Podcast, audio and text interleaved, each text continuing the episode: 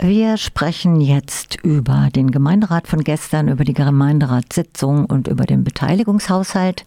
Und du warst dort und kannst uns berichten. Was gibt es zu berichten?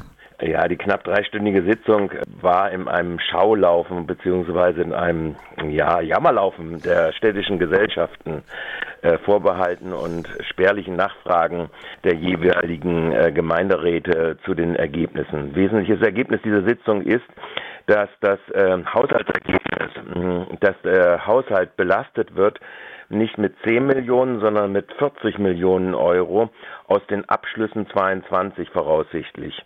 Und das heißt, es hat sich im Prinzip vervierfacht, das Defizit, das die Gesellschaften erwirtschaftet haben. Was sind das für Gesellschaften, kann man jetzt einmal fragen. Da ist also zum Beispiel die Stadtwerke GmbH. Die ist die Dachgesellschaft, wo drunter gehalten wird der 37 Prozent Ungradanteil an der Badenova, wo äh, gehalten wird äh, die VAG und wo die Regio Beda und der Flughafen drinne gehalten wird.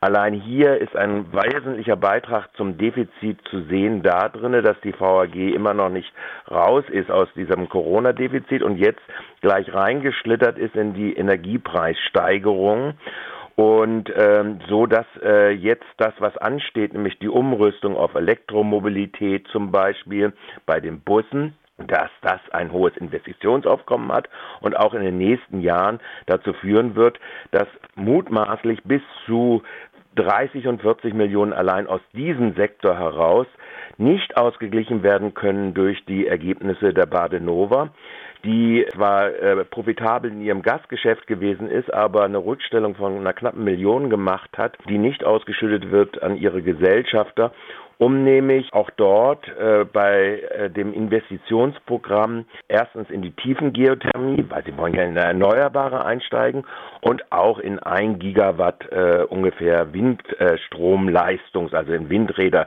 investieren will. All das, was sie in der Vergangenheit alles nicht gemacht hat. Kurz äh, mal nachgefragt, was bedeutet das denn? Werden dann Kürzungen an anderer Stelle stattfinden? Vermutlich. Und wenn ja, ist das einschätzbar?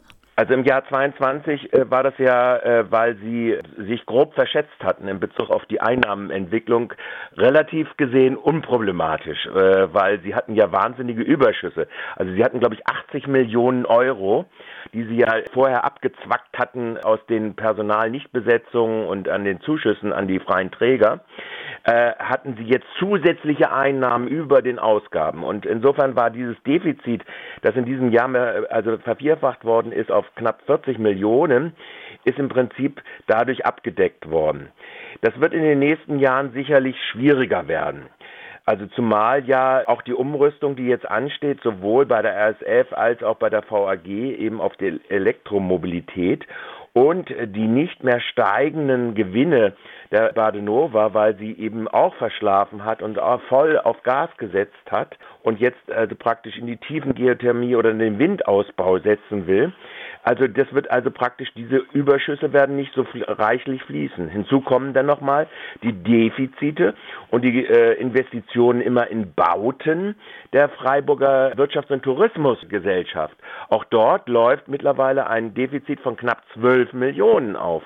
Ach, also das, ja, also das heißt, diese kommerziellen Gesellschaften, die die Stadt betreibt, teilweise mit Ausnahme der ASF, die sie zusammen mit Redmondes betreibt, oder der FSB, wo sie die Mieter eben halt äh, relativ gut ausnehmen kann, äh, all diese äh, Gesellschaften führen dazu, dass sich äh, das kumulieren wird in der mittelfristigen Finanzplanung auf bis zu ich habe jetzt gerade das Datum nicht ganz, also es kann bis zu bis zu 70 Millionen war das, glaube ich, ähm, was dann im Jahre 27 als tendenzielles Defizit aufscheinen könnte, als Belastung Einnahmen, Ausgaben, also Erlöse äh, gegen äh, das, was zugeschossen werden muss in die Verlustabdeckung beziehungsweise in die Eigenkapitalausstattung oder eben muss das Eigenkapital auf Null runtergefahren werden im Fall der VAG. Also das könnte sein. Das ist jetzt der Worst-Case-Fall, äh, der sich da auftun wird. Und ja, also das ist so ungefähr die Lage, was natürlich bestimmte Triumphgeheule, hätte ich jetzt beinahe gesagt, nein, das ist falsch, aber durchaus bestimmte zufriedene Gutierung auf der rechten Seite des Gemeinderates bei äh, den Braunen, Vollbraunen, dann bei der FDP und Freien Wählern äh, hervorgerufen hat, weil sie sagten, wir sagen ja schon die ganze Zeit, ihr seid völlig unsolide und von daher müssen wir ein bisschen halbherziger werden bei Klimaschutzmaßnahmen, wie zum Beispiel Umsteuern auf Elektromobilität etc. Das ist aber ein gemeinschaftlicher Beschluss überhaupt des Gemeinderates gewesen. Insofern ist das auch von der Seite her doch eher fraglich, dass sich da was ändert. Aber tatsächlich gibt es große Risiken, das muss man einfach sehen, die möglicherweise spätestens dann in den Jahren 25, 26, 27 zu größten Belastungen und Ansprüchen an den Freiburger Doppelhaushalt oder die Doppelhaushalte dann führen wird. So ist ungefähr ja. die Tendenz. Michael, ganz herzlichen Dank für diesen Einblick und die Einschätzungen. Ich glaube, das hat so ein bisschen einen Blick drauf verschärft, worauf, was da in den nächsten Jahren auch auf uns zukommt. Und wir werden ja auch immer wieder berichten. Ja, und wir werden uns dann also praktisch auch mal darauf einstellen müssen, dass wir praktisch vielleicht äh, ein bisschen organisierter dagegen vor müssen, dass die Abwälzung ja. dieser äh, Lasten auf die Gesamtbevölkerung dann immer wieder stattfindet.